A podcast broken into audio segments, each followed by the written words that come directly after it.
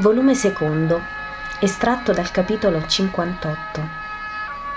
Lezione ai discepoli con Maria Santissima nell'orto di Nazareth.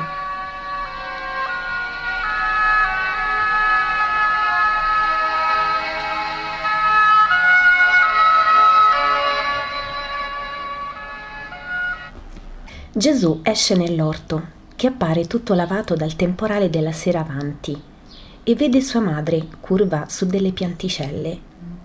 La saluta raggiungendola. Com'è dolce il loro bacio. Gesù la cinge alle spalle col braccio sinistro e se la attira baciandola sulla fronte al limite dei capelli e poi si china per essere baciato sulla guancia dalla madre. Ma quello che completa la suavità dell'atto è lo sguardo che accompagna il bacio. Quello di Gesù tutto amore pur con quel che di maestoso e protettore che ha. Quello di Maria tutto venerazione, per quanto sia tutto amore. Quando si baciano così, pare che il più adulto sia Gesù e lei una figlia giovinetta che riceve dal padre o dal fratello di molto maggiore il bacio del mattino. Hanno avuto danno i tuoi fiori dalla grandine di ieri sera e dal vento della notte? chiede Gesù. Nessun danno, maestro, solo una grande spettinatura nelle fronde. Risponde, prima di Maria, la voce un poco rauca di Pietro. Gesù alza il capo e vede Simon Pietro che con la sola tunica più corta lavora a raddrizzare dei rami curvati in alto del fico. Sei già al lavoro. Eh, noi pescatori dormiamo come i pesci, in ogni ora, in ogni luogo, ma per quel tanto che ci lasciano stare in riposo e ci si fa l'abitudine. Questa mattina ho sentito cigolare la porta all'alba e mi son detto Simone, ella è già alzata, su svelto, va con le tue grosse mani a darle un aiuto. Lo pensavo che ella pensasse ai suoi fiori nella notte tutta vento. E non ho sbagliato. Eh, le conosco le donne.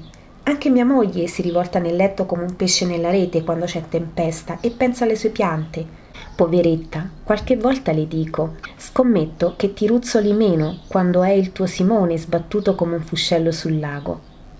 Ma sono ingiusto perché è una buona moglie. Pare non vero che abbia una madre. Bene, taci Pietro, questo non c'entra. Non sta bene mormorare e imprudentemente far sapere ciò che è bontà tacere.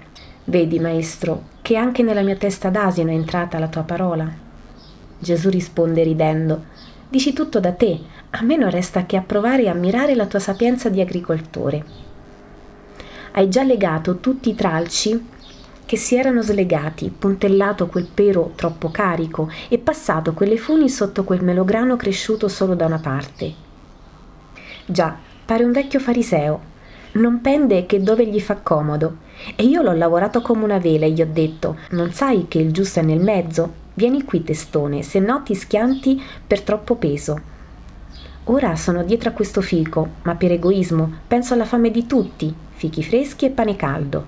Ah, neanche Antipa ha un pasto così buono. Ma bisogna andare adagio perché il fico ha rami tenerelli come il cuore di una fanciulla quando dice la sua prima parola d'amore. E io sono pesante e i fichi più buoni sono in alto. Si sono già asciugati a questo primo sole.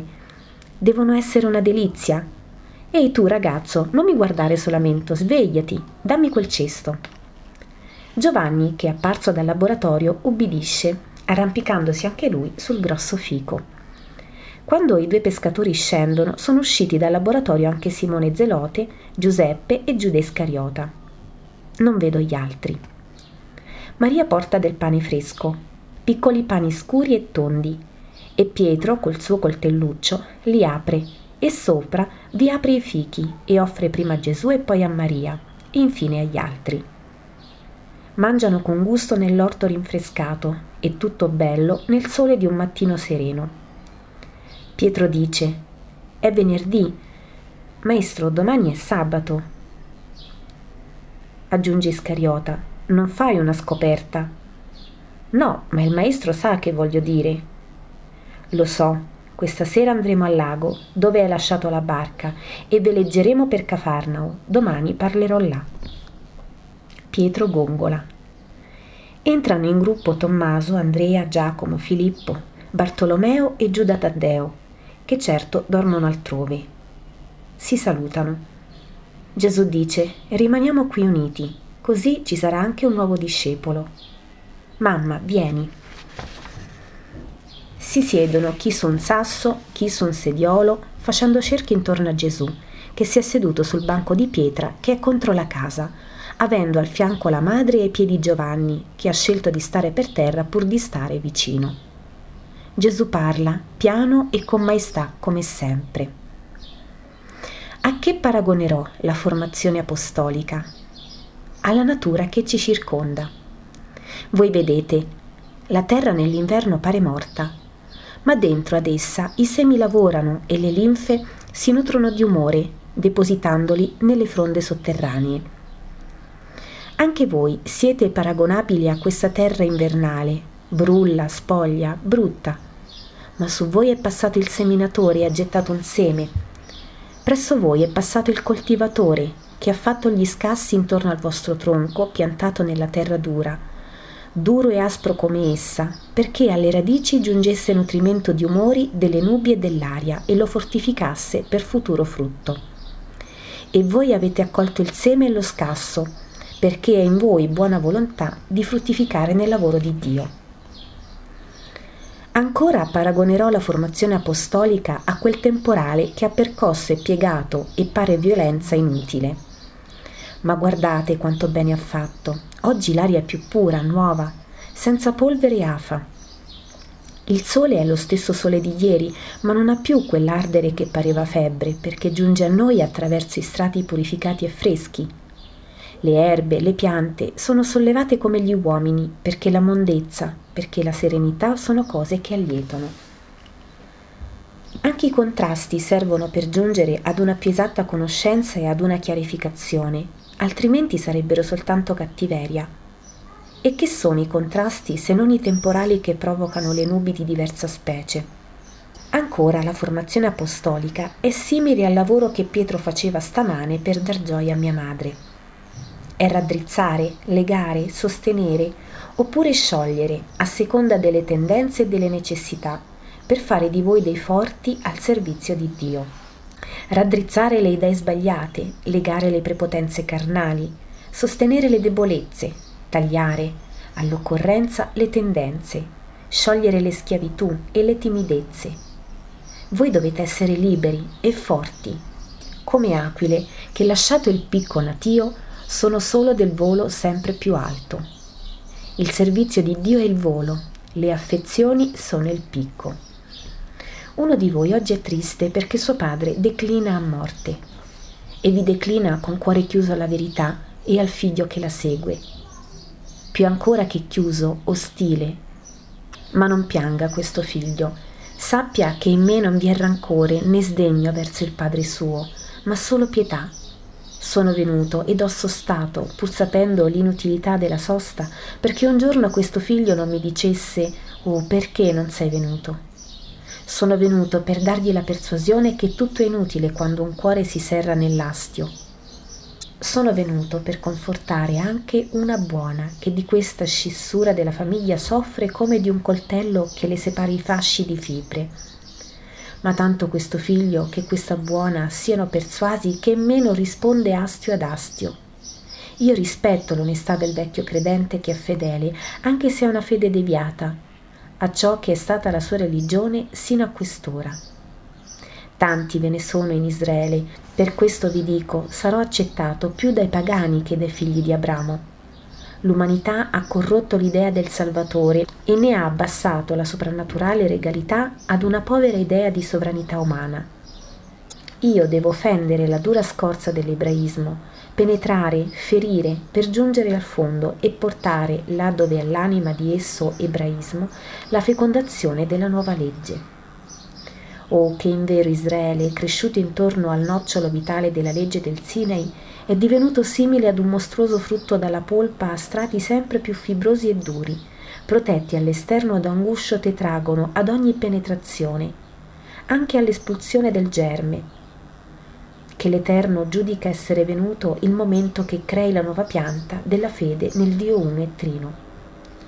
Io, per permettere che la volontà di Dio si compia e l'ebraismo divenga cristianesimo, Devo intaccare, perforare, penetrare, perché si desti e si gonfi, germogli, cresca, cresca, cresca, diventa la pianta potente del cristianesimo, religione perfetta, eterna, divina.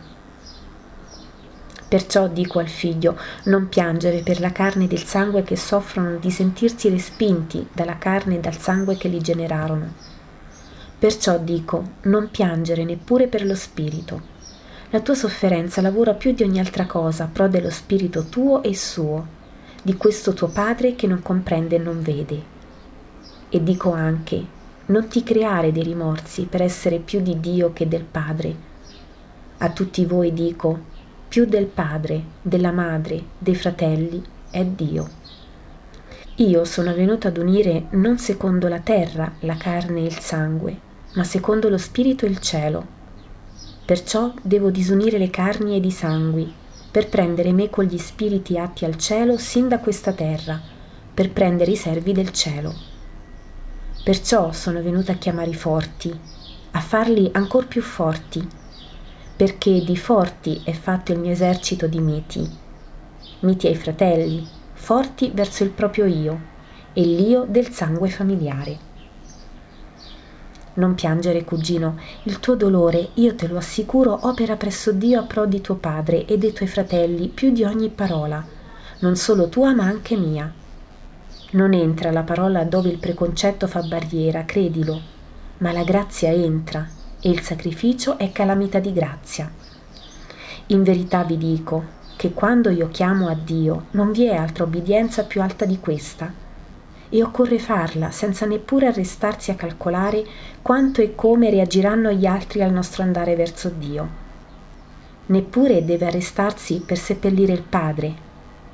Di questo eroismo ne avrete premio, e premio non per voi soli, ma anche per coloro dai quali vi strappate con urlo di cuore e la cui parola sovente vi percuote più di una guanciata, perché vi accusa di essere figli ingrati e vi maledice nel suo egoismo come ribelli. No, non ribelli, santi. I primi nemici dei vocati sono i familiari, ma fra amore e amore bisogna saper distinguere e amare soprannaturalmente ossia amare più il padrone del soprannaturale che i servi di esso padrone. Amare i parenti in Dio e non più di Dio.